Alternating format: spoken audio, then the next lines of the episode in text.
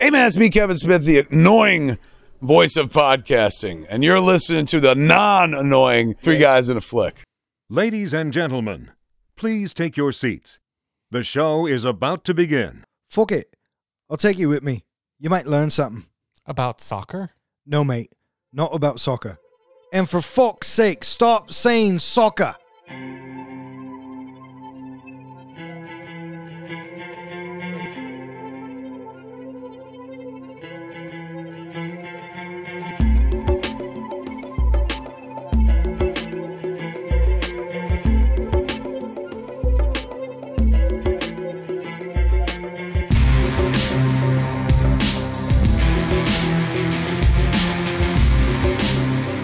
Welcome back. You are listening to Three Guys in a Flick. This is where we review the good, the bad, and the absurd. Tonight's episode Green Street Hooligans. Beware spoilers.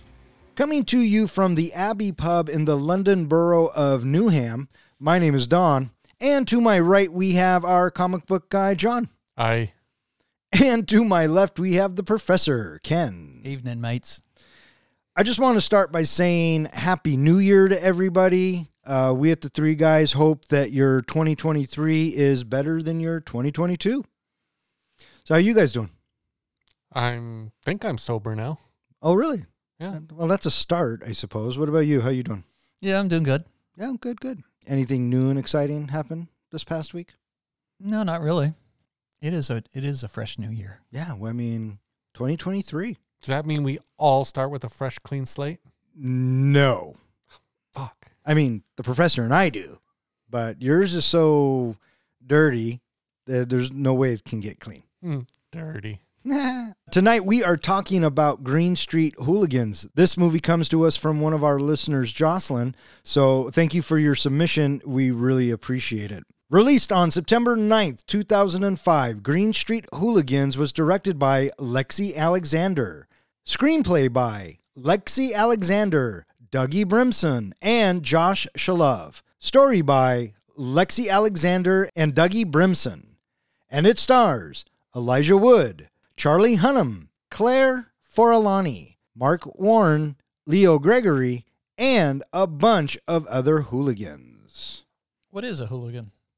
Uh, that's a good question, uh, Professor. What is a hooligan? A hooligan is the unruly and destructive behavior of gangs linked in the public mind with and support of football or soccer clubs. Ah, for fuck's sakes, mate, stop saying soccer. Uh, did you know what a hooligan was Yes. before you watched this movie? Yes. No, you're such a fucking liar. No, you I did know not. About, I know about football hooligans. Oh, okay. All right, just making sure. Uh, had either of you seen this prior to us watching it? Not. Uh, no, I have not. Yes, I have a couple of times. Oh, really? Mm-hmm. Yeah. So enjoyable for you then, obviously, if it was a couple of times. Yes. Oh, good, good, good. Uh, I had never seen it, Mhm. so I was pleasantly surprised. I think for at least two of us, it was hard to find to to watch it. We had to actually go to YouTube for the full version. Yeah, yeah. Well, luckily I didn't get any ads and they didn't uh, censor it, so Mhm. I was okay with it. I mean, standard def, but what are you gonna do? And where'd you get yours, Professor? Your copy? Through Netflix, How'd you get it through Netflix? the disc.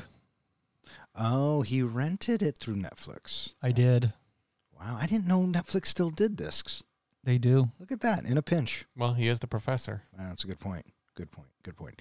Um, we're not really sure how much it cost to get this movie made, but what we do know is that it made four million in the box office. That's not too bad. I mean, you've you you've got to probably assume that this movie was made for under a million. I would guess. Okay, but in 2005, the box office tickets, 345,000. Well, there you go. So that is chump And- change. Well, in the United States, yeah. yeah, it killed over in uh, Europe, I which, bet it I bet it did. which makes sense, right? Yeah. So, What'd you guys think of the casting in this? uh, a lot of them were unknowns. Uh, I know Elijah Wood, obviously. We'll call he him, was we'll fresh call him off of Frodo. Lord of the Rings. Yeah, yeah. Uh, Charlie Hunnam, I I think I knew him because of Sons of Anarchy, though I've never watched it. But watching this movie and even looking at the poster, I remember thinking, God, he, he's a discount Channing Tatum. That's what I think of every time I see him. Uh, Claire Forlani, uh, Mallrats. I saw her name and I'm going, I was thinking, oh, Is that what's her fucking name? I don't know, but no, I didn't make that connection. Wasn't she Claire in Mallrats? Is her name Claire? I can't remember. It might be. That's so funny. I remember Gwen. the funniest thing about her is she's playing, you know, a Yank in this movie. She's playing an American in this movie. She's actually British. Yeah, go figure. And then there were uh, some other characters. One of the members of the GSE uh, is in all of Edgar Wright's films. Uh, he was in Shaun the Dead, Hot Fuzz, World's End. Uh, so I knew him, but everyone else uh, I didn't know. But I didn't care because uh, immediately I was engrossed in the world and uh, I went along for a fun ride. So that was fine. Uh, did you read who Lexi Alexander originally wanted to play Matt? Jake Gyllenhaal I thought that was an interesting casting. I think that could have worked. to play Matt. To play Matt, play the Elijah Wood character. Uh, maybe, but I think that Elijah brings uh, more of an innocence Mhm. to Agreed. the screen. it, it, it's his eyes and and just his presence on screen. He, he seems he seems a, a, a lot more uh, somebody who is uh, vulnerable. Sure, absolutely. And whereas Jake Gyllenhaal at the time, yeah, maybe, Mhm. but I mean, I think they did right by uh, going with Elijah. I guess they also considered Tom Hardy for uh, Pete's character. Ooh, now there's something that's interesting. Mhm. I like to, I like me some Tom Hardy. Mhm. You know what I mean? especially with an edge. Absolutely. Absolutely. He probably, though, thinking about it all the way through, he might have been too rough. He Mhm. might have been too burly. You know what I mean? Uh, I think that Charlie Hunnam did a good job as Pete, and I bought it, and I bought how uh, what a badass he was, and this, that, and the other. So I, I like the cast. That was good. Yeah. One of the things that, you know, I'm a big fan of actually the show Son of Anarchy. So that's where I know Charlie from. Um, I guess he really wanted Tommy Flanagan to play the older brother, the major. Um, and I think that really would have worked. If you're familiar with Tommy Flanagan, he's the one, he's the actor that you see on TV every so often, the Scottish actor that has the, uh, I don't know if he's Scottish or Irish, but he has the scars on his mouth, like on his cheeks. Was he in Game of Thrones? Yes. I, I, I don't know if he was in Game of Thrones. Uh, looking at his picture, I know who you're talking about. No, he was not in Game of Thrones. He was in Braveheart, though, and that's where I know him from. Mhm. So, um, yeah, he he probably would have been good as the major too. Mm-hmm. Yeah. Okay, so just out of curiosity, how did this movie? How many swear words did this movie have? I mean, how many f bombs were there in this movie? There were 240 uses of uh, fuck in this movie. That is a lot. That is in an hour and a half. That's Yeah. like that's like listening to one of our shows. Yeah, it's like one episode of our show. Yeah, it's crazy, crazy. And then they have uh, a bunch of other uh, profanity that they use, and you know, it's it's just in the language. It's Right. It's their colloquial their colloquial conversation. Yeah, absolutely. And I gotta I gotta tell you, I I, I love their conversations. Uh, uh, comic book guy, I I didn't turn on the captions because you told me they were dog shit, so I didn't even bother. So I turned up the TV really loud. All it was was a louder, blurred uh, conversation, you know. But I didn't mind because I could pick uh, I could pick out the important bits, and you know, you just go along uh, for the ride. Well, one of the big things is some movies, when you watch them, the profanities are just put in for the audience, and sometimes they don't even make sense where they're put in. This movie was just a group of friends and a group of brawlers all chatting in the pubs and everywhere else, and the profanity fit. It melded into the conversations. Well, yeah, it's their way of life. So let- Exactly. so let me ask you this, guys, gentlemen. I'm curious to know overall, did you like these guys? Were they likable? Um, interesting question. I liked Buckner, and part of me, I did like Pete. I think that Pete was a brute, and I think that maybe their way of thinking was a little, I don't know, I'll say extreme. But overall, I like the idea of the bond the GSE had. Right, you have my back, I have your back Especially in the pub. in the pub and it was just I, I I liked their characters more than the other firm's characters even though we don't get a whole lot you know what I'm saying right Totally. but just on first glance and first impressions I like the GSE firm more than all of the other ones As we should. What Right. about you, John? for me, and this kind of goes into, you know, later on for my review, but I felt a lot of the characters were underdeveloped. And because they were underdeveloped, except for maybe Matt and Pete, I didn't get behind any of the characters. I didn't feel anything for those characters. So for me, they were just all background characters. Even I think his name was Bover. Bover. Bover. You know, I understand, you know, his reasoning and I understand, you know, the, his purpose in the movie, but I didn't get behind him or care about him. I didn't feel much, you know, caring. Even Pete, I felt like they could develop more. Shannon, they could have developed more. The Major, they could have developed more. There's so many different little stories going on and different things happening. And I don't feel like this movie gave us enough time with any of the characters to really back any of them. Okay, so but my question is, for the GSE, did you like these guys? I liked Pete. Uh, other than that, like I said, I didn't have enough development to like any of the other characters. So no, the answer is I didn't care about the other characters. Okay. Yeah, there you go. So for me, you know, I, I, I find it interesting that I, I did uh, enjoy and appreciate the camaraderie that we see Matt's character uh, eventually embrace with these guys, and yet they are indeed hooligans. And because they are bad guys, we still, at least for me anyway, I felt a sense of not necessarily camaraderie, but certainly a certain sense of fondness for the group, especially when they were uh, together in the pub and, and, and sharing their stories and, and, and laughing with each other and giving each other a hard time. I, I thought that for uh, for what it was, you know, these are bad guys, and yet we still we still like them. You know what that reminds me of? Uh, when as I'm watching it, I even said this out loud. I said, "Oh, it's football Goodfellas." Uh, you watch Yellowstone. Oh, it's Cowboy Goodfellas, right? It all kind of comes down to that gang mob mentality. And if if the characters, um, if you're having fun with the characters, then you're going to have fun with what's going on, regardless of what they're doing, unless they're fucking, you know, killing puppies or something. It's funny that you kind of mentioned that these are bad guys. One of the things I did appreciate about this movie is it also gave us some insight into this isn't their whole life. They're not just, you know, guys with you know aimless guys who are just all about football and and about um, getting in fights. You know, Pete is a history and PE teacher. One of them is a pilot. You know, they all have lives and jobs outside of it, and they're normal. This is just something they're just ultimate ultra fans of you know the West Ham football team and uh, you know willing to fight for it. So, Professor, earlier you were asking us, you know, what is a hooligan, and kind of going into that details. I wrote out just some questions that I thought was interesting, some trivia about football hooligans and the history thereof. To ask both of you, which country has the most football hooligans? I would guess Scotland. Ireland. Russia. Russian football is rife with hooligan culture and violence, which the top clubs having firms of their own. Uh, so that was really huge in 1970. Next question Who are the toughest football hooligans? Which hooligan? So which firm are the toughest Which, firm? which firm is the toughest football? Manchester. Millwall Bushwhackers. It is the Millwall Bushwhackers. Were famous. They were notorious What as the fuck being do I know? the most ill-behaved football fans in England, and they've been active, or they were active since 1972. Are they equivalent to the Oakland Raider fans? Maybe. I guess they're the Vegas Raiders now, but yeah, you know maybe. Or I hear Philly Eagle, the Philadelphia Eagle fans are pretty rowdy too. I hear that pretty bad. yeah, yeah. Next question.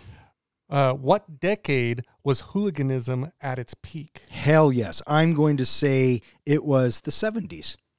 No, no, no, no, no, no, no.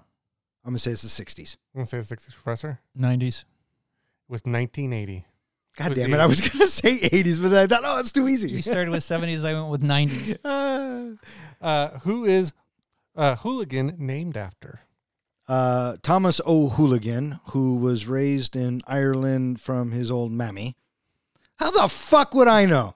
You should have done your research. What the fuck do I want to know the origin or who the first hooligan was to review a fucking movie? It's actually Patrick Houlihan, and I guess they changed I it to pretty fucking hooligan. close. I know you were, and he was an Irish bouncer and thief who lived in London. All right. Well, and then the last trivia question I have for you guys, oh, for fuck's since sake. we don't really see it in this movie, are there female hooligans? Yes. Yes. Women were the original football hooligans. A leading Scott historian found out. So women are the ones who started hooliganism. Trivia: What is GSE short for? I know, I know. God, I just looked that up too. Green Street Elite. Yes, sir. All right, all right. Trivia. What do I call Charlie Hunnam? Discount uh, Yeah. Channing Tatum. Journalism major Matt Buckner is expelled from Harvard University after cocaine is discovered in his room. Though it belongs to his roommate Jeremy, Matt is afraid to speak up because Jeremy comes from a powerful family and is offered 10 grand for taking the blame. Matt reluctantly accepts the money and uses it to visit his sister Shannon, her husband Steve, and their son Ben in London. There, Matt meets Steve's brother Pete, a teacher and football coach who leads the local football hooligan firm Green Street Elite. Steve asks Pete to take Matt to a football match. Though Pete is reluctant to take a yank to a football match, he decides to take Matt to the game, thinking he might learn something.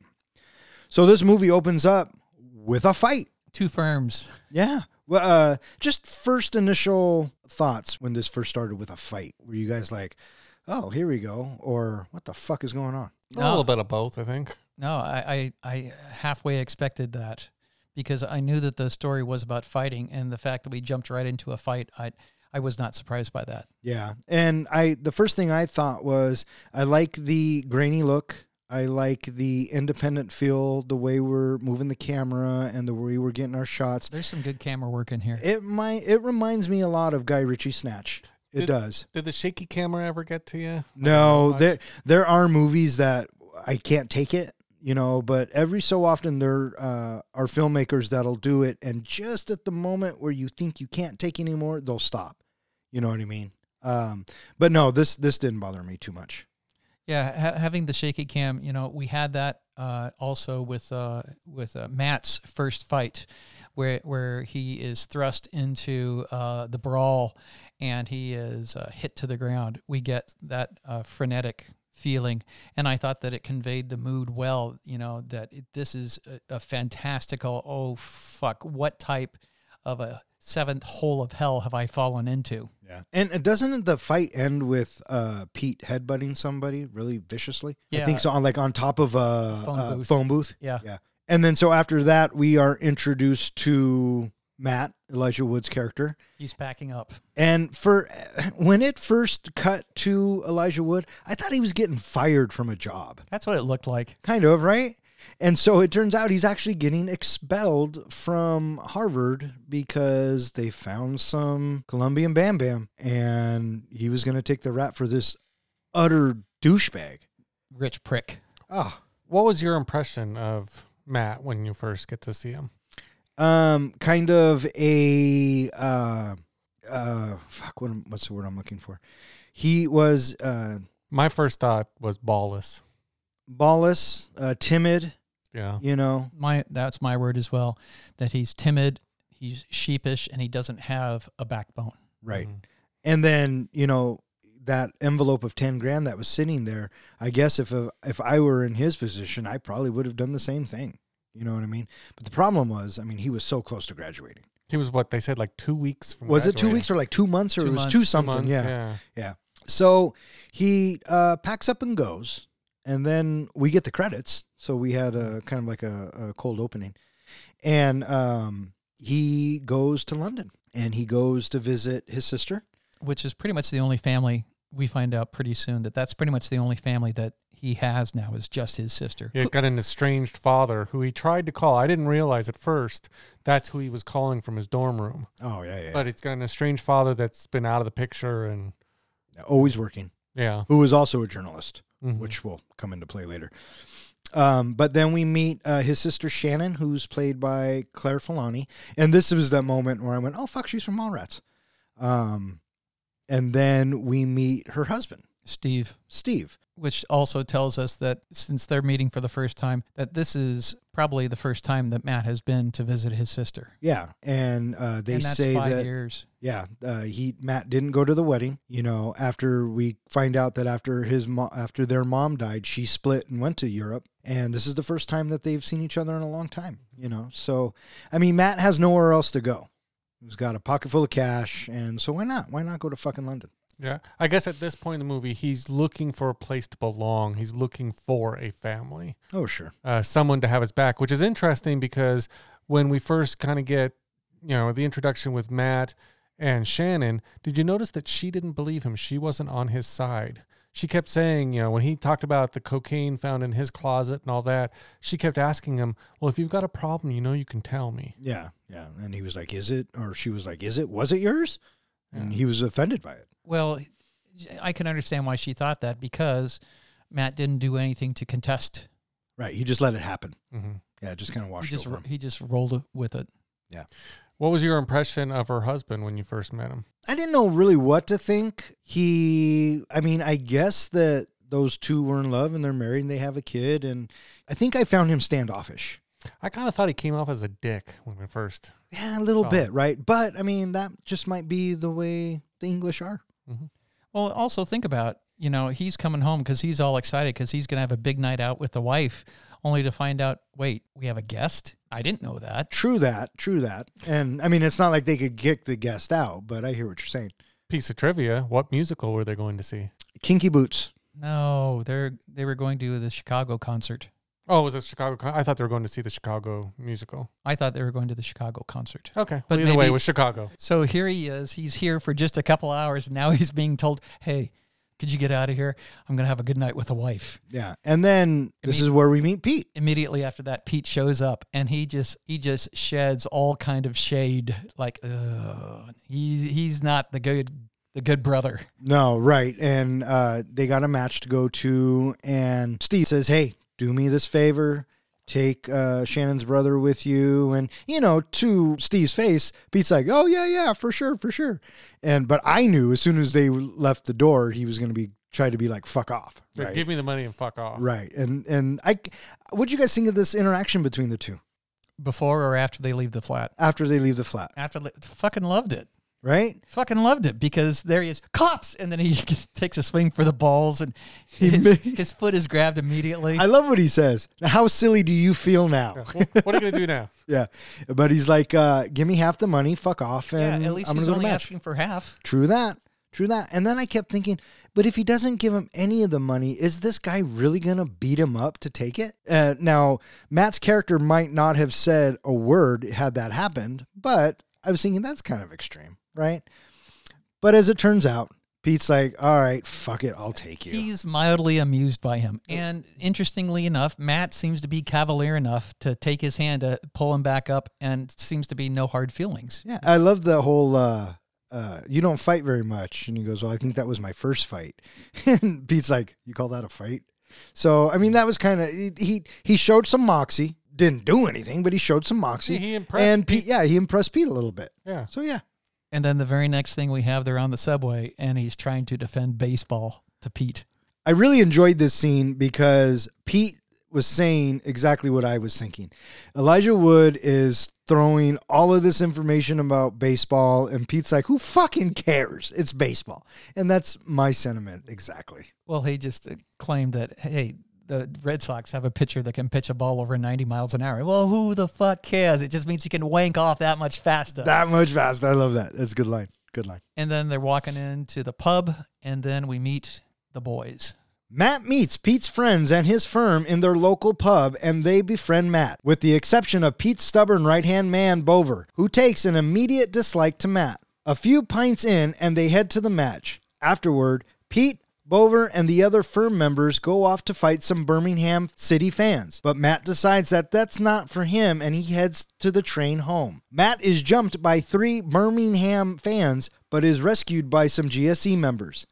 Though grossly outnumbered, the GSE manages to fight off the Birmingham firm until reinforcements chase them off.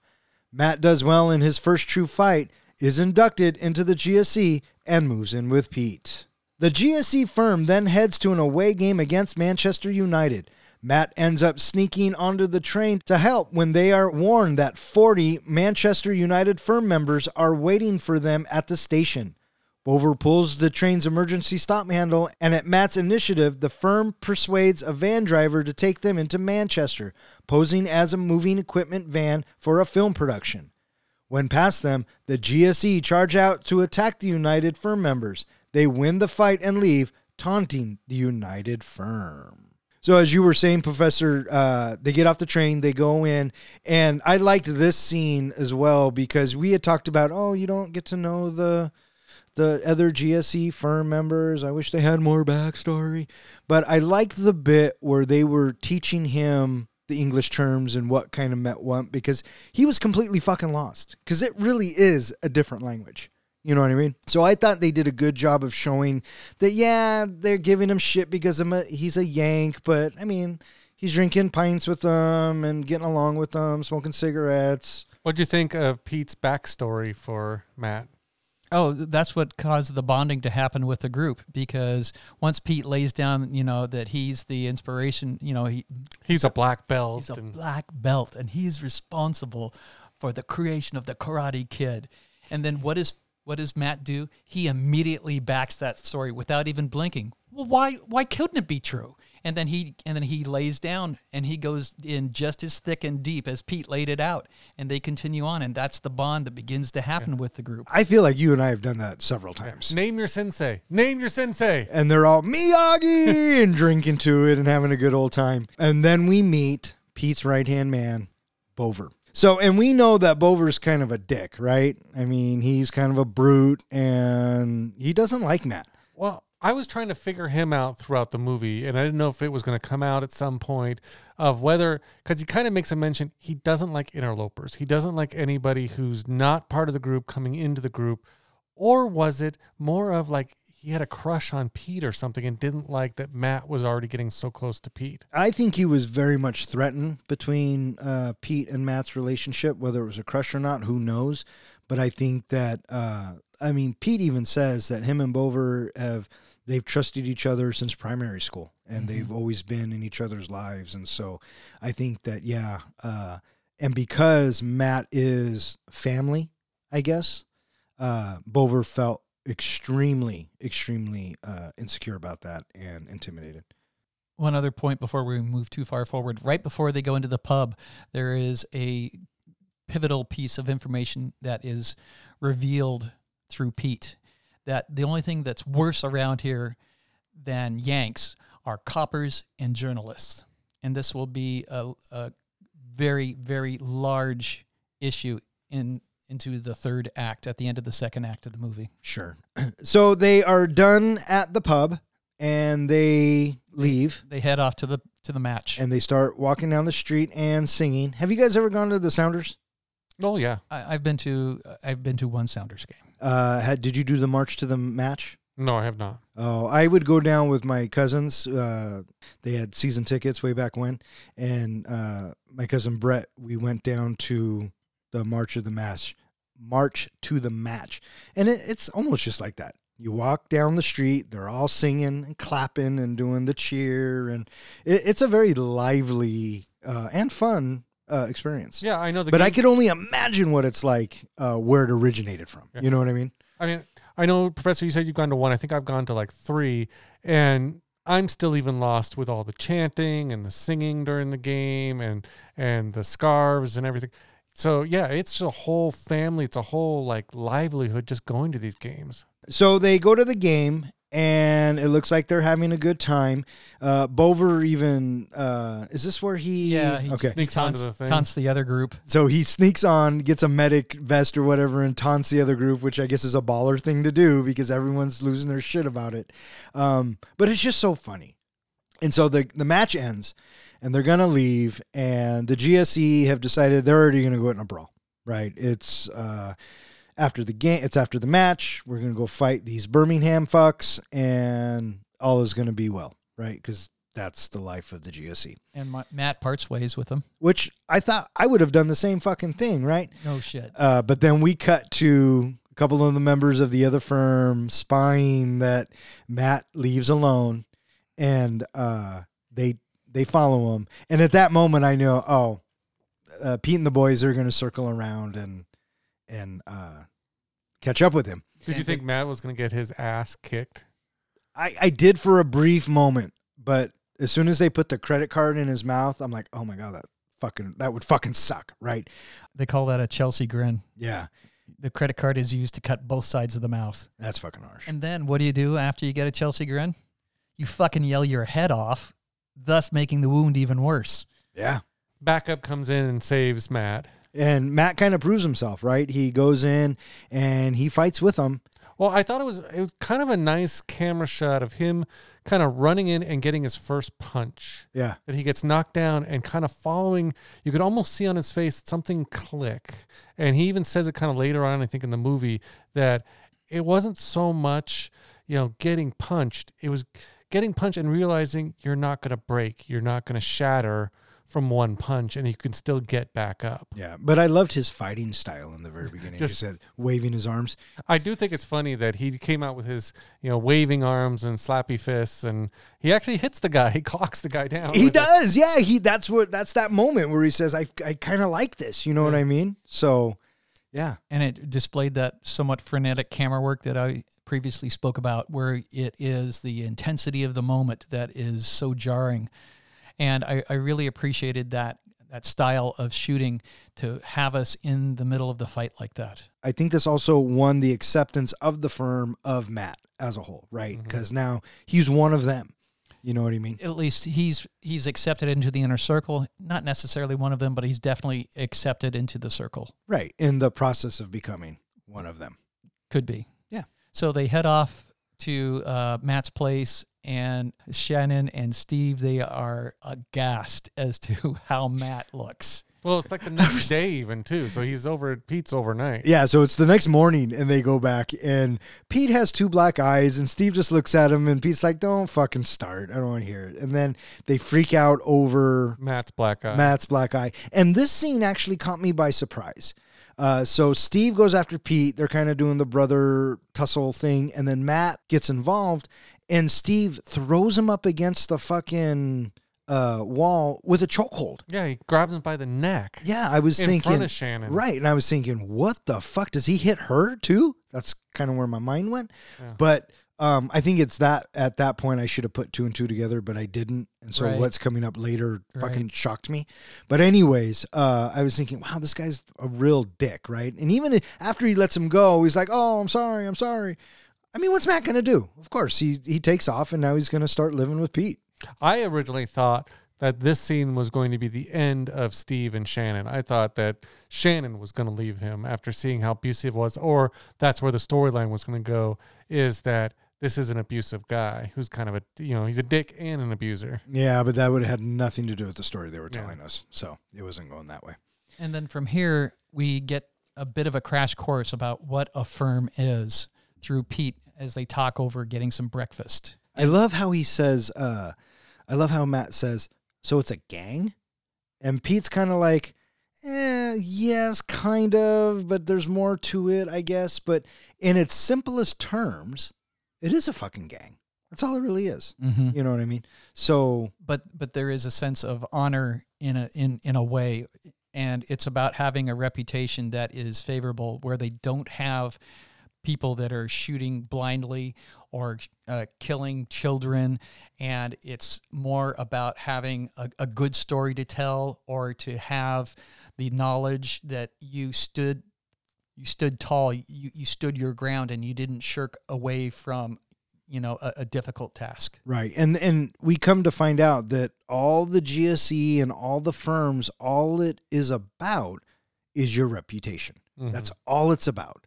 And so uh, I thought that was kind of fascinating too. I want to talk a little bit more because we have added friction that happens the next time Bover sees Matt and Pete together at the pub.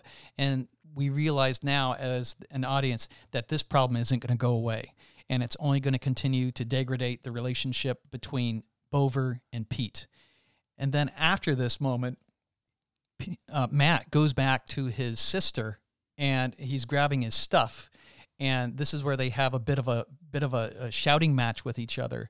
And I, I really dug the line that Matt says. You know, he, he says, "You ran to another fucking country when mom died," but then we see this gentleness wash across Elijah Wood's face.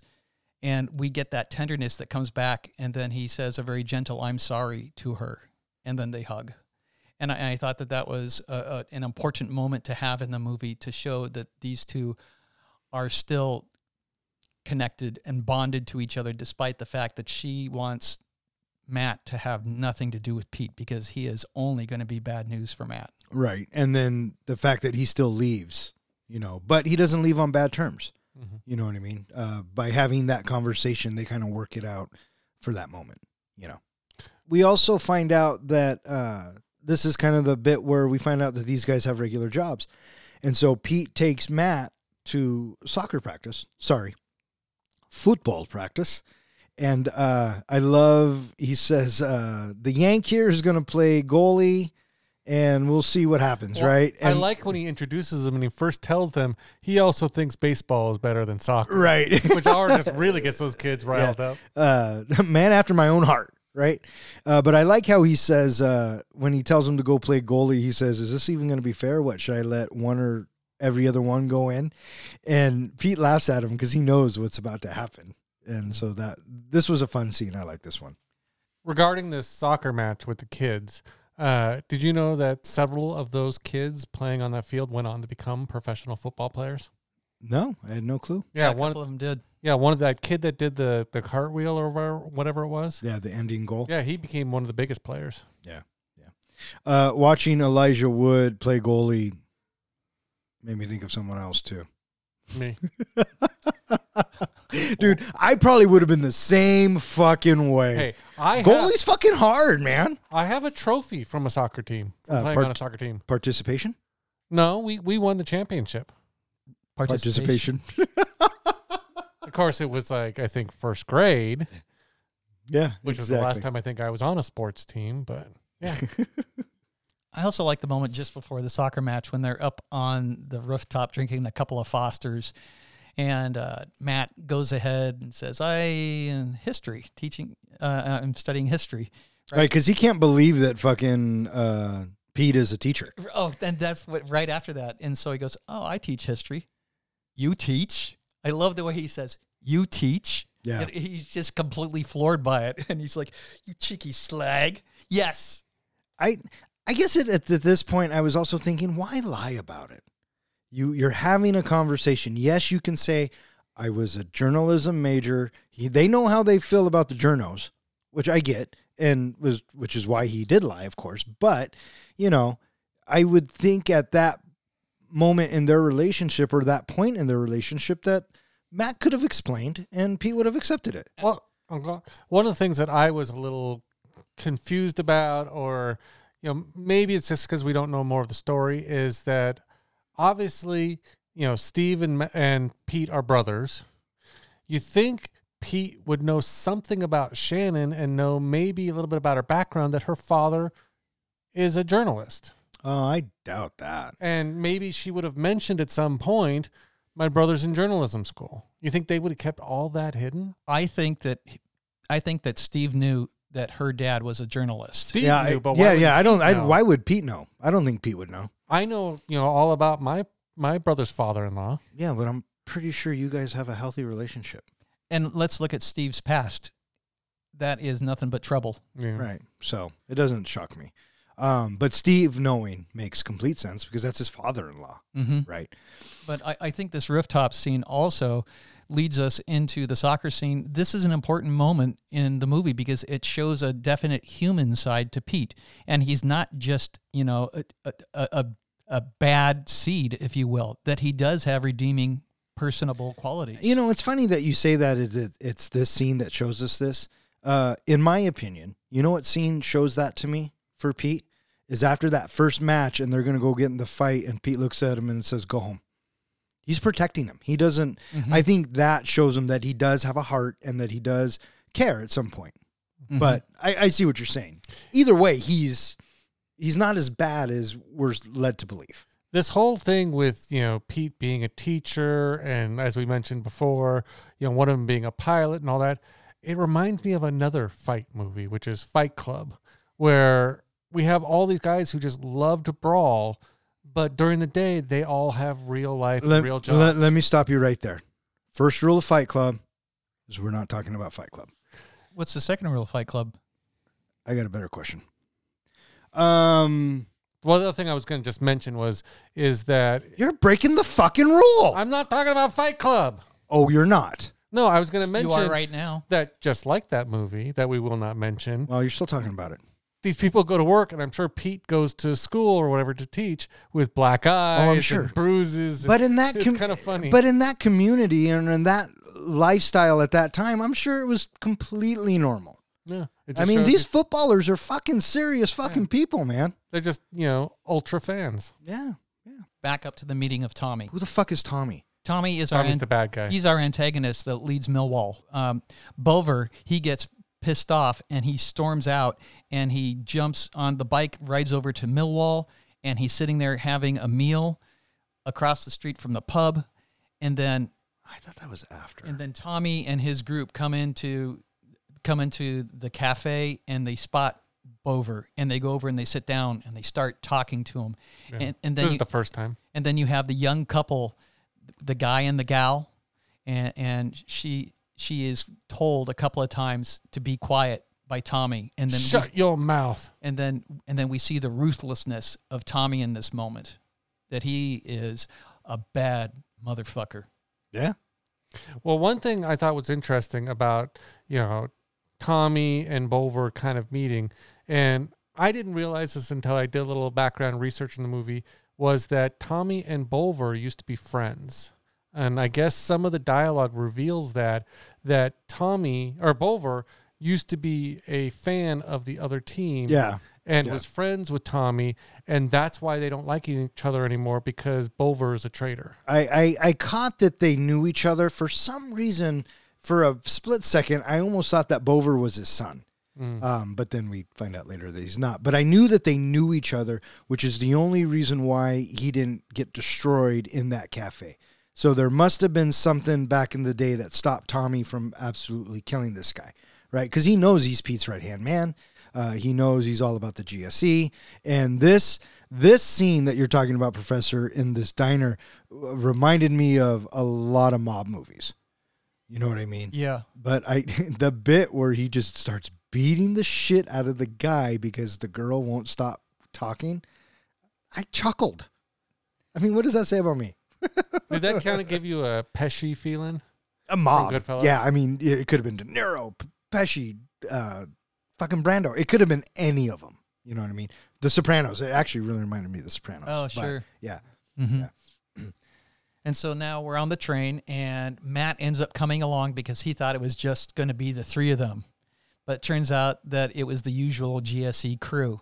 Right. And then we get the news from uh, what's the guy? Uh, Dave. We get the news from Dave, the airline pilot guy, and he says that there's like 40 of them waiting. It's like, oh fuck. Yeah, and uh, and, and then uh, doesn't uh, Matt says, "Well, look, we can get off at the next stop," and then they're like, "No, dipshit, this is an express train. It's going right to Manchester," and that's when Bover Stops the train. stops the train. An interesting thing I thought with this scene uh, was this is where we're really starting to get to see the change in Matt. In that, normally, like the normal Matt, the original Matt from the beginning of the movie, wouldn't have gotten on that train. He would have just gone off and done something else. But no, he knew he was getting on a train to pretty much go and fight. Yeah, I mean, but that's the point of the story. It's his arc. Mhm. And I thought the fact that you could, and Elijah Wood does such a good job of conveying that emotion in his face. Like when Pete was saying, like, no, you stay here, you can't go, you can't go. And he's, like, but you, there's only the three of you, blah, blah, blah.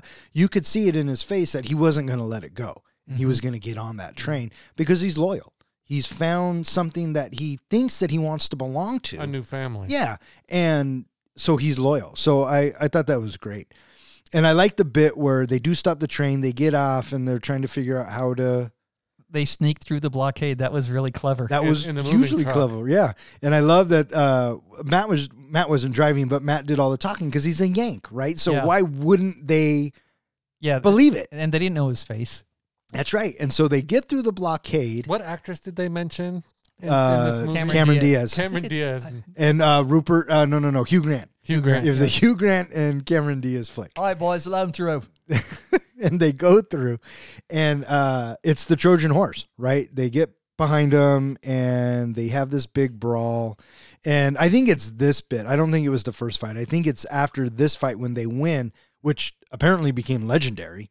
Uh, this is where Bover is Rubs cut, rubs uh, Matt's head like, It "Good is- job." it is- this was It is after this. yeah. scene. and I really thought that now they were okay. I did too for a moment, but no, not so much. And then the police show up, break it up, and then the GSE they get away and they get to the corner and they all turn around looking incredibly bloody and there's your famous GSE. Oh gosh, so satisfying to have them just looking all bloodied and, and just, you know, yelling their, their chant back at them as they're all being arrested. Yeah, that was a uh, David versus Goliath moment, right? You had 40 of these fuckers waiting for him, and they came out on top using ingenuity from a wank, Yeah. a yank. And it's funny because then he gets that nickname, the Yank. Everyone's talking about the Yank. Right. Yeah. Yeah. And then it it kind of we have this montage ish of Yes, uh, exactly. of the passing time after that, and uh, Elijah narrates it kind of, and he says, uh, you know, um, the GSE they rise in respect and and Matt is embraced finally as one of their own. And so now he's thought of as one of the best firms in London. And this montage that uh, that is shown to us, it's done by a song "I Want to Be Adored," and I thought it played so beautifully. It, it, it was a very very good montage. yeah, So a- as this is happening to Matt, we are able to see Matt's confidence rise dramatically. And John alluded to something talking about uh, that you're not going to break like glass. And when we are listening to Matt uh, narrate, he says, You don't feel alive unless you're pushing yourself as far as you can go. And so this is the high point, the zenith, if you will, for Matt's character, that he has finally found his backbone and he is able to stand tall on his own two feet for probably the first time in his life. yeah. How much time, and I, I was really having a problem with this, how much time do you think passes throughout this whole movie? Months. You think it's months? Well, you figure that there's probably a match during the season, one a week. Oh, maybe a month. Well, I was trying to figure it out because in the beginning, you know, he's got his roommate in college, uh, who's you know he's getting expelled and everything. The roommate's on the phone and all that. And at the end, the roommate looks like he has a job at some big company. He could still do that and go to school. Okay, I was wondering. I was trying to figure that out, and it was making big sales. So was it like months? Was it like six months? Was it just a month? Was it a few weeks? It was time passed. Okay. Mm-hmm. And, and so right after this, Dad shows up, and so they go out to lunch. And, and uh, Dad, at first, he's really pissed, but eventually he does sort of settle down, and and Matt is able to settle down and kind of sort of listen to his dad a little bit once his dad stops pushing for what he wants. Right.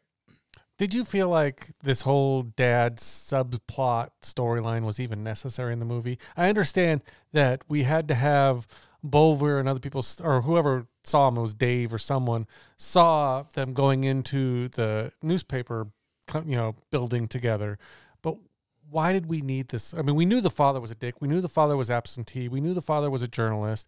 Did we need the interaction with the father? I don't think so. I don't think it affects the story at all. I, what it does do is conveniently set up this guy who sees it, who can report back to the firm, Yeah. who can then cause trouble. That's the So, only thing I could think of. which that- would have for having all all that. been avoided if had he not lied about being a history teacher Mhm. and just had a conversation with the guy. That he was majoring in history, yeah. Jealous of Matt's rise in the ranks, Bover talks to Tommy Hatcher, the head of the GSE's rival firm, the NTO. After one of the members of the GSE sees Matt meeting his father, a journalist for the Times, for lunch, they assume Matt is a journo as well. Bover informs Pete of this. Steve goes to the Abbey to warn Matt and discovers that Steve is the founder and former leader of the GSE, the Major, who retired from football hooliganism after witnessing the death of Tommy's 12 year old son in a fight. Bover secretly informs Tommy and the Millwall firm of Steve's presence. Pete angrily confronts Matt in the bathroom over his identity as a journo. The Millwall firm crashes the Abbey and petrol bombs the bar. Tommy confronts Steve and stabs him in the neck with a broken bottle, telling him that if he dies tonight, then they are even. Bover, who had been knocked unconscious by Tommy's right hand man upon arriving, helps get Steve to the hospital where Pete slams Bover for his betrayal. Shannon decides to return to the United States to ensure the safety of her family. So we got to the part where uh, you know the dad comes and you're right, the dad was a dick, right? And I guess he's trying to make up for it and Well, they they made him out to be this horrible, horrible guy, and he just seem like a distant father. or Just a Right. Does that make him horrible? no. He just, just chose journalism. I guess. I guess. But like I was saying earlier, now we get that really convenient moment where one guy sees Matt at the Times. hmm Well, he- he does give us one other thing, which is he is pushing Matt to go back to Harvard and right the wrong that has been committed. Right. Right. But at this moment, Matt doesn't quite have that moxie yet. Well, I don't know if it's he doesn't have that moxie. I think that he is so embedded in you know being part of the GSE that this is his family now. That you know the father and the sister really aren't his family anymore. The GSE is, and that's what he wants to make his life now. He doesn't care about Harvard. He doesn't care about going back and you know righting the wrongs. He just wants to be a hooligan. Yeah, maybe. Well, also, this is the first time that I think that he has felt a sense of camaraderie as well as a, a, a place to belong. Before, mm. I don't think that his character arc had that because his father wasn't around, his mother is dead, his sister is on another continent, and now that he is out of Harvard, he is wandering. He ha- he has no place to put himself down. And so once Bover finds this information out, he goes over to Pete's because he wants to tell him right away this guy is a fuck, right? And I like what Pete says to him before he even walks into the door to Bover. He says, You better be fucking sure about this because if you're not, it's either him or you, right? Ultimately, is what he's saying. More or less. Yeah. And so he goes in, they go through his background, and conveniently, we find the journal, which we knew that was going to come back And his term paper. and uh, they find out that he's uh, a journalist, but they think that he's writing against them. Right. And he's reporting against them. Right. And I Well- I just felt like this whole that whole plot, that whole subplot, I don't know if we just I don't know. In the meantime, Steve finds out from Shannon that Matt was majoring in journalism, and this compels him to go and find Matt before shit hits the fan. Before anyone else finds him. That's right.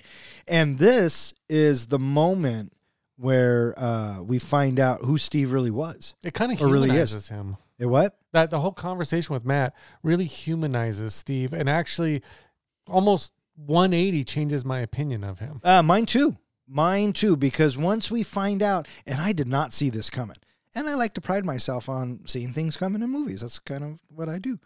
Um, I didn't see coming that Steve was actually the major. I just assumed that the major had died years ago or in a brawl fight or whatever it was. But it turns out that Steve was the major, and he's talking to Matt saying, you know, this life was great. This life was fun. Uh, but something happened.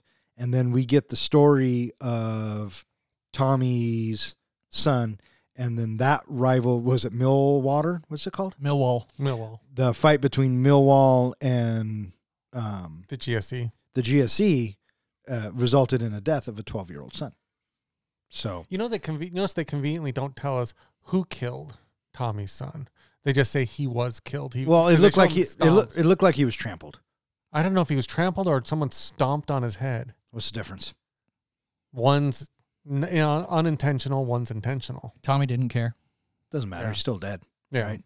Um, I thought for some reason that uh, Steve did it, but he didn't. They they made they made it a point to show us that he witnessed- did. He yeah, that witnessed, he witnessed it. the Yeah, whole yeah, yeah. thing. And that, And- was, and that was his last day, or that was his last match that he went to. Right, because then a little bit sometime after that, he meets Shannon, and she says, uh, "The life for me." Yeah, it's them or me. And he picked her. They had a family, and he got out.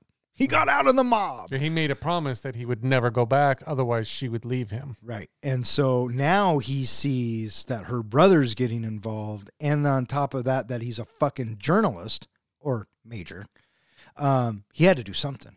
Right. Yeah. It- So I I appreciated this bit because it was like everybody it was like one of those bits in those movies where everybody found out and we as the audience knows and the main character doesn't know and he's going to get blindsided and it's going to be really bad mistaken identity someone's going to get killed and blah blah blah but no they threw it out right as we found out so did all of the characters and then Pete comes to the pub they have a chance to talk and I just appreciated it about this bit Well, Pete hits Matt first.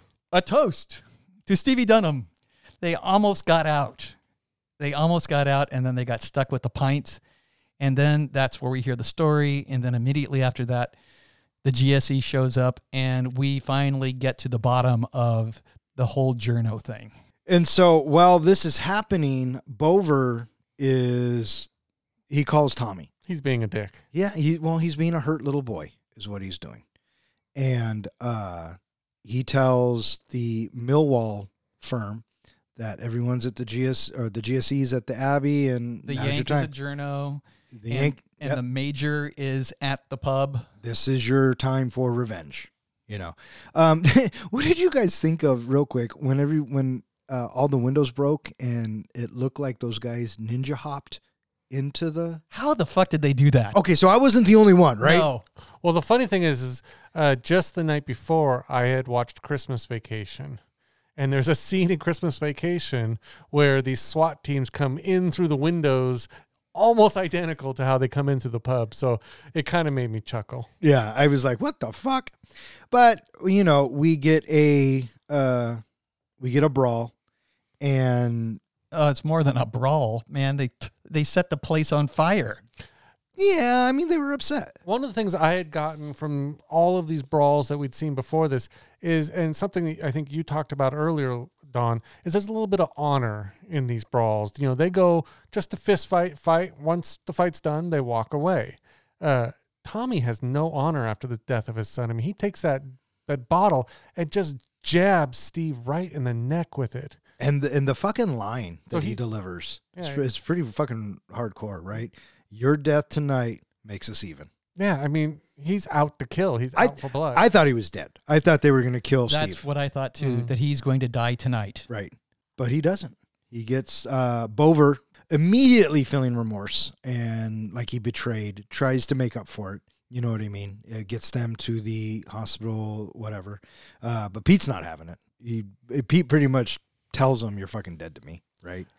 I was reading an interesting uh, thing that there's a lot of symbolism in this movie that uh, the director purposely put certain things in uh, to give the audience a chance. I don't know, give the audience a little bit of like sim- symbolic uh, interpretations of things. Did you notice that when they were waiting for information on Steve, that Bulver was lighting a lighter up, you know, over and over again? Yes.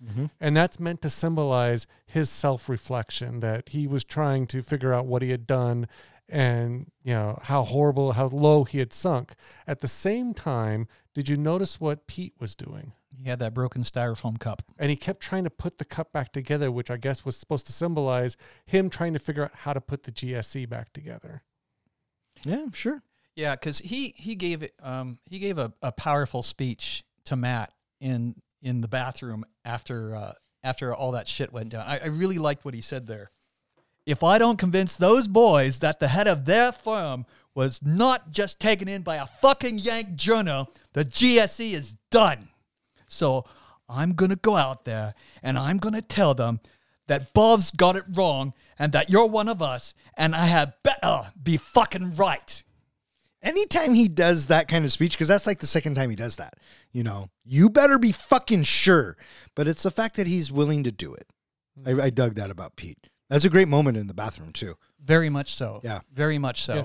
Throughout this movie, you talk about the different speeches he gives. You can feel he is a born leader. I mean, he is natural at it. Oh, he was.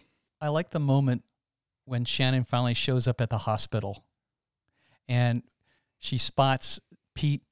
Pete stands there. And then when she gets to him and she just starts slapping the crap out of him. And he just takes it. and he just stands there and does nothing. And he just lets her slap the crap out of him for as long as she wants. exactly what I would have done. I No mean, shit. Yeah, I mean, he had there. There's nothing, nothing he could possibly say, Mm-hmm. nothing he could possibly do except for stand there and, and take, take, it. it. Mhm.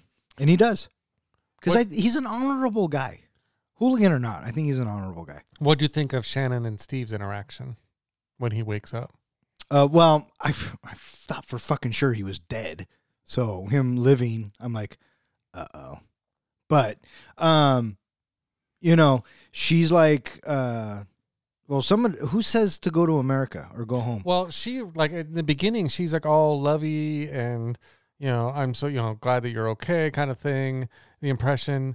Uh, and then she says, I'm going to America. I'm going to Boston or something Yeah, like that. to protect her family. yeah. And Yeah. so I'm wondering, does that mean that she wants Steve to come along or is she leaving whether he's going or not? At that moment, I think she's leaving for her safety, and the rest of it will get taken care of in the wash. Yeah, because I know Steve had said if I ever get involved in it again, she said she's leaving me, and I'm thinking he really didn't get involved. He got pulled in, so it's really not his fault. No, no, no, no, no, no. He, he, yes, he was trying to save her brother, which I would think gives him a pass for doing that. So I'm hoping that you know we don't get it. I guess there's two sequels after this movie, and we don't get any more information. But I'm hoping what this meant was maybe Steve followed her to America. I'm gonna say yes. Okay. If it makes you like the movie more, then yes, he followed her to America. Not only did he follow her to America, you know what? He got a football club named after Pete. Well, that's my my other thought was is that the death of Pete had the same effect that Tommy's child death had to him. That maybe Steve then got back into the life. Oh, for fuck's sakes, who cares? I don't know. It could be an interesting way. I'd love to see that resolved.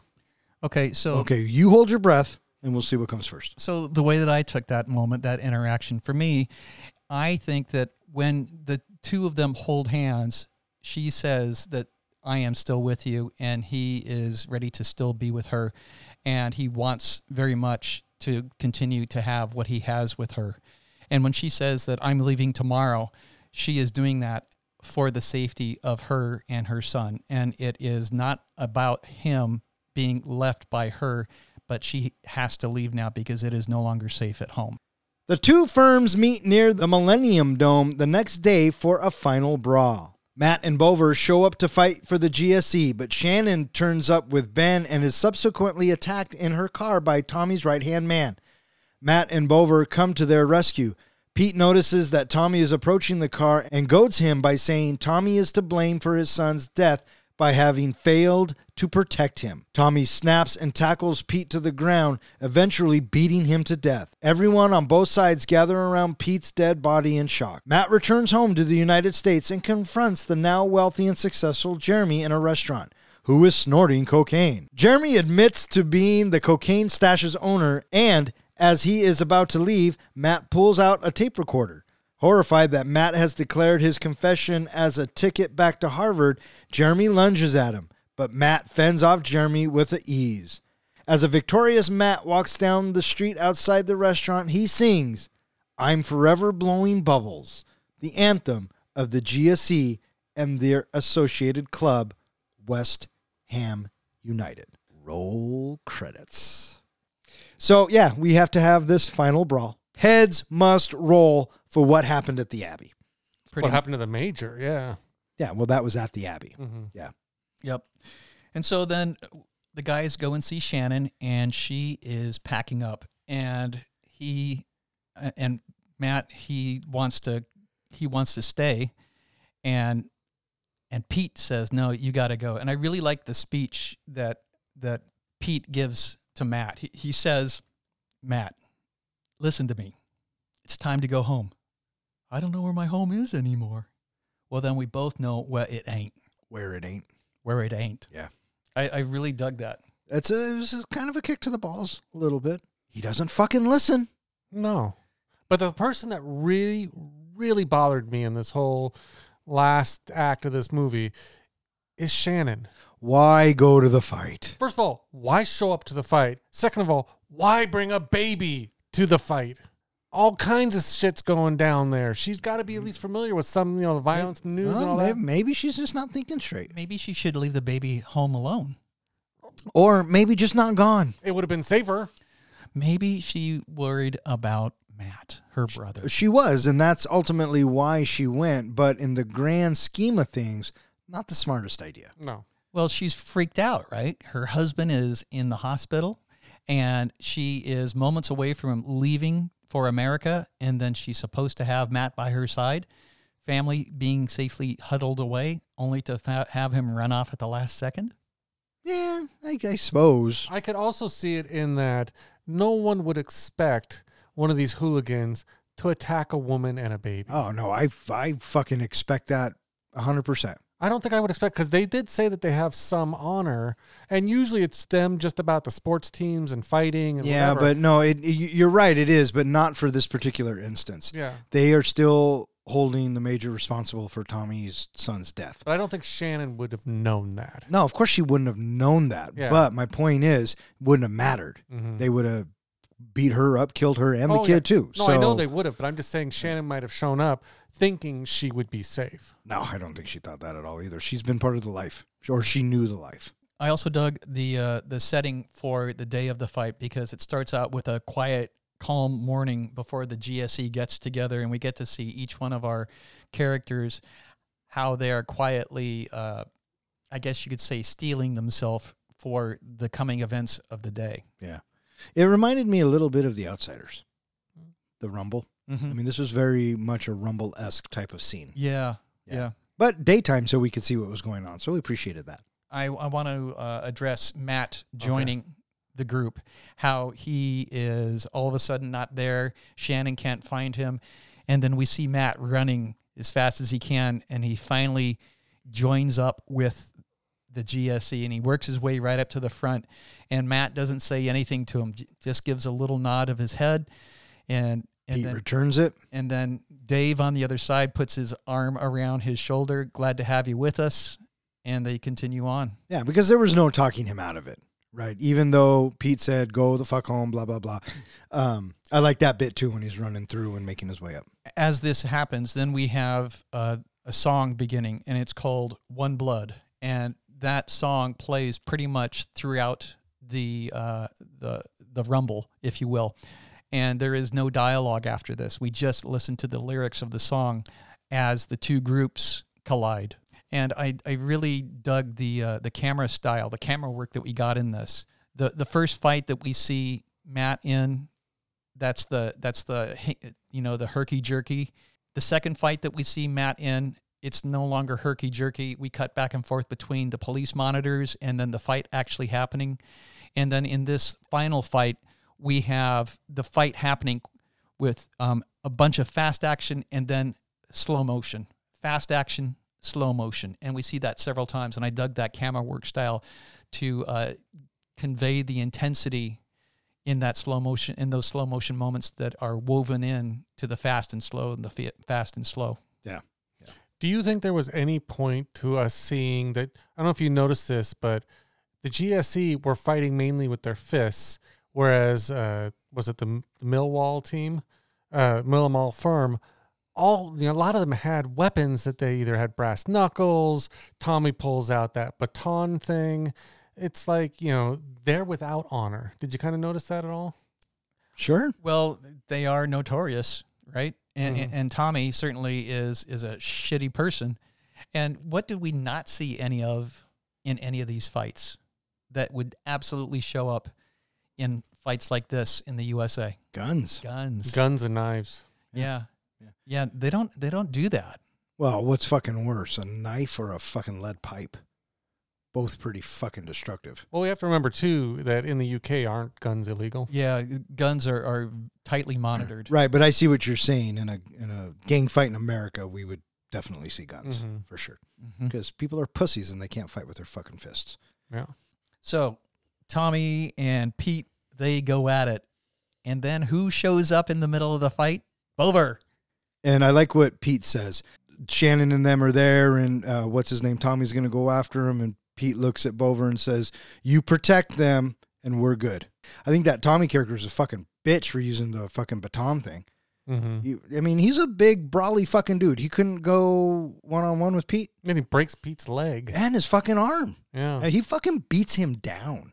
Yeah. You know what I mean? Mm-hmm. But he sees that he can't stop him, and Tommy goes toward the car. Well, actually, it wasn't Tommy. It's like his brother because Well, that's who first goes towards the car. Tommy, Right. Tommy, he's he's dressed all dark, and then and then this other guy that looks just like Tommy, he's wearing a tan jacket. Right, but Tommy does make his way to the car because does. Pete stops him. Yeah, You know. And he makes it fully clear he's going to kill the kid because a kid for a kid. yes, absolutely. Oh yeah, we know this. He tells the audience. He tells the whole fucking world this.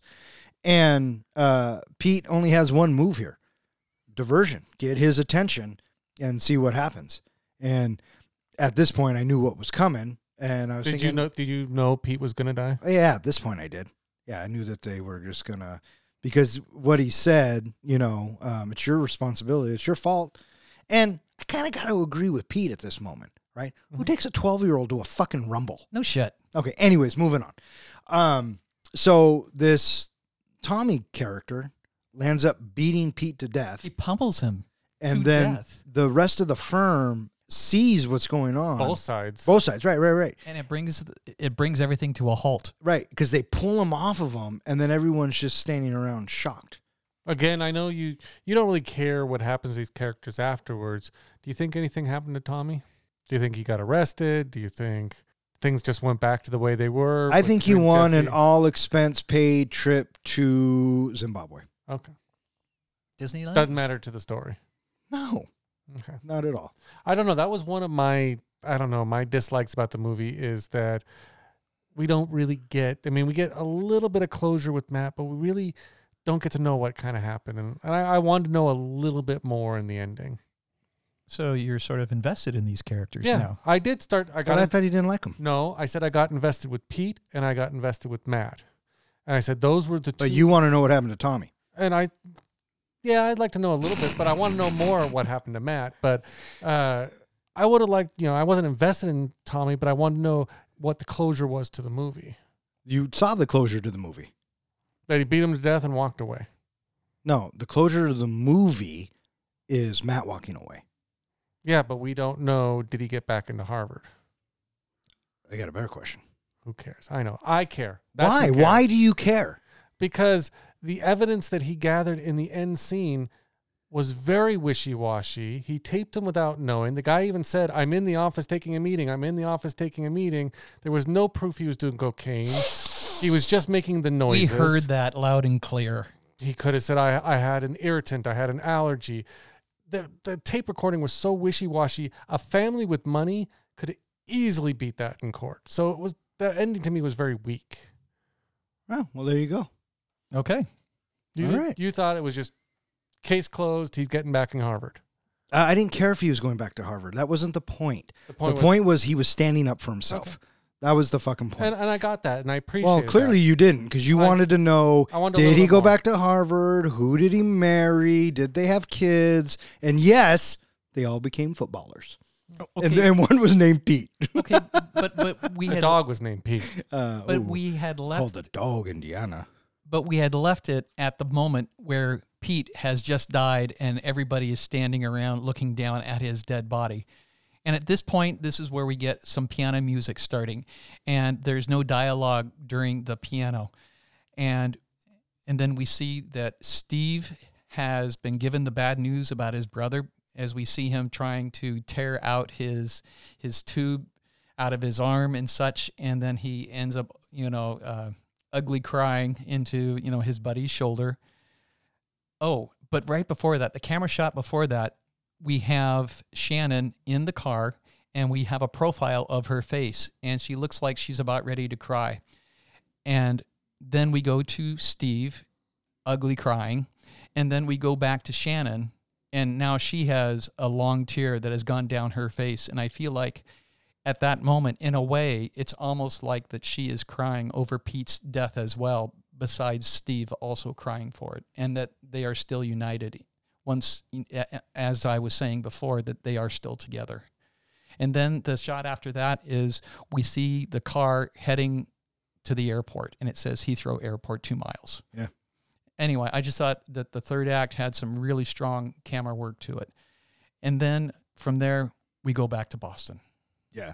And I like this bit because uh, as soon as Jeremy makes an attempt to get physical with uh, Matt, I'm thinking, dude, he just got back from England. He's going to beat the shit out of you. and he probably could have. Well, he doesn't know that. Well, no, I know he doesn't know that, but I, as the audience member, does. And I was, I was kind of hoping he'd hit him too, but you know, is what it is. We got what we got. Um, and so Matt gains his confidence, finds his drive, uh, is attempting to get back into Harvard. Who knows if it worked or not? Not the point. The point is that he got his, he got his groove back. Um, One thing I appreciate about this is that they say for any good journalist, you need some hard living. You need something, you know, to experience that you can draw from. And I think this whole experience gonna make Matt a hell of a journalist. Oh, I agree 100%. Yeah, they say uh, you write from experience. Well, yeah, he's he he learned, you know, to have temerity that he he now knows that he can dig deep into himself and he can rely on himself. And I really appreciated the camera work that we have when we're in the restroom as he confronts uh, as he confronts uh, Van Holden and you know you said you were going to hook me up, right? And then as as he finally gets that, yes, okay, fine, I'll hook you up. And then when he plays back the recorder and he's got that little smile on his face and he's like, "What the fuck is this?" Oh, this? It's my ticket back to Harvard. Yeah. And then we get that moment where Matt his we get that close up shot of Matt with his fist raised. And what I really dug about that was this complete dominance of the moment that is reflected on his face that he has over Van Holden. And then we cut and then we cut back to Matt and then we see that there is anger. It, you see it in his brow that, that there's anger and then it goes into restraint and then you hear him inhale and then you hear him exhale and then we get a little smile. It's almost like he's feeling a little smug where he's at over the moment that he could easily, you know, pummel him to death, but he chooses not to. And and then and then we're looking back over his shoulder and then we see the fist lowering and then after that Matt is backing away and he's staring at him the whole time as we watch Van Holden, he drops to the floor. And I just love the fact that Matt, you know, he, he never looks away, never loses eye contact with him. And then we watch Van, uh, and then we watch Van Holden shrivel up almost like into a little ball as we hear the bathroom door close. And I, I just, I, I thought it was a really powerful moment. And I thought it, it conveyed itself very well. Well, it was a complete opposite to how we met both of them. You know, we, we didn't really talk about necessarily about, you know, other roles that Elijah Wood has had. Whoa, whoa, whoa, whoa, whoa, whoa, whoa. Shut your fucking mouth. Frodo? And now it's time for John's. Precious moment. This is the point in any of our podcasts where I take the movie we are currently reviewing and compare it to the greatest movie series ever made, Lord of the Rings. Let's start off with Frodo. Pete is definitely, no, I'm just kidding. Uh, Matt Buckner really gives off a Frodo vibe. He is the one on a journey, a journey of self discovery, of finding his place, finding a family, and most of all, finding his balls. In the beginning, when he loses Harvard, he loses his sense of belonging. It's Pete who leads him to the GSE. Aragorn in this movie would be Steve, aka the Major. He's the reluctant king who prefers not to rule. He walked away from his kingdom, but his people still need him. That makes Shannon his Arwen. Gandalf. Now, you may disagree with me on this, but this is who I thought Pete represented in this movie. While he may seem like a leader, which he definitely was, it's Pete that serves as a guide for Matt. He advises him, he gets him to come out of his shell, just as Gandalf did for both Bilbo and Frodo, and he eventually sacrifices his life to buy time for the others to escape. His distracting comment to Tommy about his son to protect Shannon was akin to Gandalf telling the Balrog, You shall not pass. The other members of the GSE are, are the members of the Fellowship. We really don't get to know them well enough for to decide who fits which role, but they're definitely the fellowship behind uh, Pete and Fro- or Pete and Matt. Tommy Hatcher, the leader of Millwall's firm, is Sauron, Saruman the White. All his all of his firm members are his orcs. Sauron is represented by the rivalries. It's the rivalry that drives the folks. It's what corrupts them. It's what gives them a reason to fight and leads them down a dangerous path. Bovver in this movie, well, for Bovver, I picked Gollum. The GSE is everything to him. It's his precious. when Matt comes in and he immediately mistrusts Matt as if Matt was going to take it all away from him, take away his precious. He even goes as far to work with the enemy to eliminate Matt and get his precious back. Up until the end, Bovver really only cares about himself and maybe a little bit of a crush on Pete. Who is Jeremy Van Holden? He's barely worth mentioning since he barely is in the movie. I can see a bit of Denethor the Steward of Gondor in him, as in like a false king who tries to hold on to his rule at the expense of others. But other than that, he was kind of a wasted character. So, what is the precious? What is the one ring in Green Street Hooligans? For Green Street Hooligans, it would be the GSE itself. When Matt comes into contact with the GSE, his courage grows and he learns to fight back. The GSE empowers Matt. And while the GSE seems good for Matt's character, it actually entraps him, stopping his forward progress and putting his life in danger. It's not until he finally walks away that he's able to stand his own ground and reclaim his life. And there you have it my comparison between Green Street Hooligans and Lord of the Rings. Bring on the grades, mate. Oh, I see what you did there, Did ya? mate. Did ya? Did you see what he did there? You fucking wanker. What do you got? I I thought that the Gandalf comparison was good. I like the Aragorn comparison and the Gollum. After that, yeah. See, C from the professor. Uh, it was it was going pretty good. Uh, until you mentioned Jeremy. Who the fuck needed Jeremy? I, I was very tempted to just leave him completely out. Yeah. Next time, listen to your gut. Because of that, you get a C plus. I was gonna give you a B really? Yeah. Wow. because I thought for sure he was gonna say his the precious was the balls that they were looking for. I originally had that written. Great minds.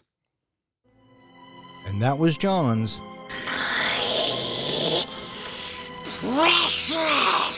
Moment. All right, so what do you guys think? You guys ready to rate this bitch? I think we should rate this bitch. What about you, John? Do you want to rate this bitch? Blimey, I'm ready. Professor, how do we do our ratings? We do our ratings on a scale of one to five fucks. Five fucks is a movie that we think is cinematic gold. A one fuck movie is a movie where you saw it for whatever reason, but you have no desire to ever see it again because there's just nothing that you care about it ever again, ever watching it. So, you know, fuck that. And what's a zero? A zero fuck, uh, it's like a uh, broken bottle to the throat. Fuck you for making me watch this. It was painful. Ooh, I like that. Broken bottle to the throat. Who wants to go first? I'll go first. So, Green Street Hooligans. When I heard that we were going to do this, I was looking forward to to this watch because, as I said, I had seen it a couple times before, and I did enjoy it very much this time around. And I came to appreciate it a little bit more due to the camera work that we got from the director. And I really appreciated what I feel like that the movie conveys. There, there's several themes: standing up for yourself, love, friendship, uh, brotherhood, camaraderie, and I, I think that these are are strong characteristics that are echoed throughout the movie as we watch Matt on his journey. And it's also uh, a kind of an interesting watch as well to look at the subculture of the pub life of these uh, British football clubs. You know, oh my gosh, they are a ruckus bunch. That's for damn sure. But in general, I, I found uh, Matt, played by Elijah Wood, to be a a, very uh, good character, and I was very much with him throughout his journey. Uh, the anxiety, being in over his head, and having himself redeem himself, and, and find the courage to to make himself a strong person, not because anybody else told him to, but he did it for himself. I also really appreciated Pete. And as I had mentioned at the beginning of the pod, it's interesting that these people who are lawless of sorts and they are constantly uh, responsible for carnage and destruction, I find these characters to be generally likable. And I, I dug that about them. And I, I just think that, you know, the, the relationship that Pete and Matt have with each other, I, I dug it and I enjoyed watching their story go together. And that moment that we first see Pete uh, getting Matt to try to fight for himself, and he tells him, "Just think of someone you hate." You know, right before they get into that first fight that he goes into. I also appreciated having uh, the uh, the story arc between him and his sister Shannon. I, I it, it worked for me, and the chaos of the fights I thought was represented well. As I pointed out, the music I, I really dug the music as well. I, I thought that the uh, the music accompaniment that had uh, us either through lyrics or non-lyrical stuff during the fights. I, I thought it was played very well, and I find that it's going to be a, an easy movie for me to watch sometime in the future. Should I choose to watch it again, I'm giving this movie four solid fucks. Four solid fucks from the professor. You want to go? You want me to go? I can go next. All right, buddy. Green Street Hooligans is a film meant to portray the gritty side of fam, fan obsession with a sports team, football hooligans. But it also gives the viewer insight into the different aspects of family dynamics. Is family by blood, or is family those who have your back? The actors in this movie did a great job. I did have troubles following some of the dialogue due to the slang and the accents, but the pace of the film was fast and it fit the film's theme. The tone was dark, it was violent, but it conveys the importance of family and finding the unit where you belong. The movie never made me really understand the need for them to fight or really get behind any of them during the fights. The fights just felt unnecessary, meaningless, and I'm surprised more folks weren't seriously hurt.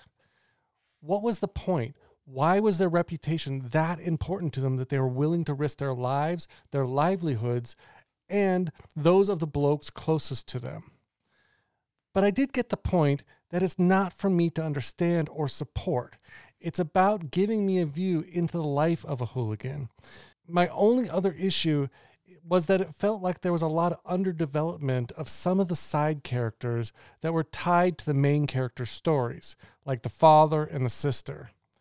I felt like we needed more from the sister and the father, and that it was built up to have this deep impact on Matt, but they never really got into it. They just barely touched on it. Either give us more, or why bother with them at all? The movie, movie also leaves a lot of unanswered questions. What happened to Tommy, Bovver, and the Major, etc. Now, I know, Don, you don't really care what happened to them because that wasn't the point of the story, and I get that. But for me, I think I would have liked a little bit more of closure in the end of the movie. Green Street is a movie that leaves a lasting impression and keeps you thinking about it long after it ends. So, for those reasons, I'm giving Green Street Hooligans three and a half fucks. Three and a half fucks from the comic book guy. I got to say, that's higher than I thought you were going to give it. You know, in the beginning of uh, this podcast, I was intent on giving it a three. But from hearing you both and getting me to think more about the movie, I actually went up a half. Oh, there you go. There you go. All right. Uh, Green Street Hooligans. This is the first time that I have ever seen this movie, and I got to say right out, uh, right out front, I really enjoyed it. Uh, I enjoyed the pacing, I enjoyed the cast, I enjoyed the style in which it was made, and I even enjoyed the topic. I can't say that I'm a huge football fan, but I'm intrigued by the culture. Uh, I am blown away by the fandom. They are some hardcore fans. And when you can love something that much, it kind of makes life worthwhile. You know what I mean? Whether it be sports, arts, craft, whatever. If you have that much devotion and that much love for something, I say fucking God be with you. Um, Elijah Wood, I thought was the uh, correct choice for this role. Uh, he he conveys emotion in his face and has uh, do we call it a tenderness or he has a um, he just has a, a, a low key demeanor about him that really fits this role and he's gentle right? Very much of a gentle soul. And uh, discount channing tatum on the other uh, spectrum of that you think he's just going to be this hardcore dick who doesn't fucking care but it turns out he's fucking human. And i was actually really disappointed that they killed him off I understand why you have to, and I understand the self sacrifice. And ultimately, in movies like this, regardless of the theme, self sacrifice is the ultimate penance for being an asshole. So I was on board with him. The rest of the cows rounding it out, I thought they did a great job. Um, again, I like the style. The soundtrack, as you were saying, uh, Professor, moved me, kept me going, kept me moving along in the story. Um, overall, I'm really happy that we watched this. This is something that I will be definitely watching again. And for those reasons, I'm giving Green Street Hooligans 3.5 fucks. I thought that that was a really compelling point that you made about uh, Pete needing to die. And if Pete doesn't die, maybe Matt still stays, maybe. But with to- with Pete dying, now he has to go because there is nothing left for him, and he is escaping back to America, where he can resume his life with his family, his sister. Well, thank you. With three and a half fucks from me, four fucks from Ken, and three and a half fucks from the comic book guy, that gives Green Street Hooligans an average of 3.7 fucks, which puts it in the 14th spot with Dogma, Halloween, and The Outsiders. And it is slightly better than Top Gun, Commando, The Shining, and a little bit worse than Die Hard 2, Hell or High Water, and The Blues Brothers. I think it's interesting that it puts it at the same level as Outsiders because both movies to me felt very similar. Yeah, very. Uh, I don't want to say juvenile, but the whole rumble aspect rumble, and the, the and the, the, sense of belonging and the gangs and yeah, Yeah. yeah, interesting. Yeah, both stories are very much about pride. Yeah. So, welcome to the 14th spot on our list, Green Street Hooligans. All right, so that is going to wrap it up for this episode. If you would like to know which movie we are going to be reviewing next, please check out our website. And speaking of which, hey, John, where can they find us? As always, they can find our website at threeguysinaflick.com where we post all of our podcasts, uh, our show notes, movie trivia, teasers for the next shows, and things like that. They can also find us at any place that hosts podcasts, as well as all of social media. All right, I just want to thank Zach, Ronnie, and Jill for listening. Keep on listening. Thanks, Zach. Thanks, Ronnie. Thanks, Jill. And I want to thank everyone who listens and who has suggested a movie. Be sure to pass this along, and if you keep listening to them, we'll keep recording them. For Three Guys in a Flick, I'm Don. I'm John. And I'm Ken. Thanks for listening.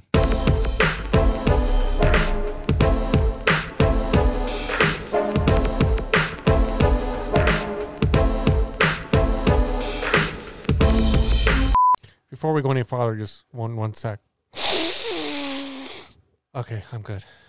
I guess my question is each time that we talk about what it is that they say, are we going to be trying to talk in that accent each time? I don't know, are we? I, that's a good question. That we'll just have to roll the dice and let the show play out the way it plays out. Club, football club. They're the members of a firm, yeah. No, it's not a football team. It's a football club. Well, a football you're, club. You're gonna piss a lot of people off. I'm just trying to help you out here, bud. Yeah, but good. Fortunately, our numbers are low in the UK, so Ouch.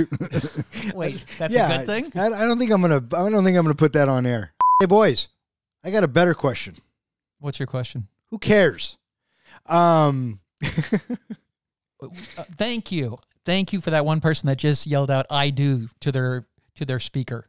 Just like at the end of Aliens, Ripley and Newt and Hicks, they make it back to Earth. No, they don't. make a nice No, they don't. life. No, they don't. So no, they don't. of They crash in- land on a monk regardless of what planet, which is actually a prison planet. movies And what happens really is happen because what the, really uh, have the It was all a alien gets into Newt's Ripley, chamber Newt, and and plants living implants a seed inside of Ripley. We thought it was Newt, but it wasn't Newt because when. Newt And so drowns, when this her chest happens, cavity is clean. And as a matter of fact, Michael the Bean got all kinds of pissed off because they used his and likeness in Shannon Alien do 3. get back together, and they do live happily ever after together in America. you know, I was trying to think of some other like podcast that we could rumble with, but I feel like we would lose because we go into the rumble, you be like leading us in, and you turn around and Ken and I'd be running the ro- other way. Oh my god, I can't even tell you how accurate that really fucking is. All right, fuck off. Good night.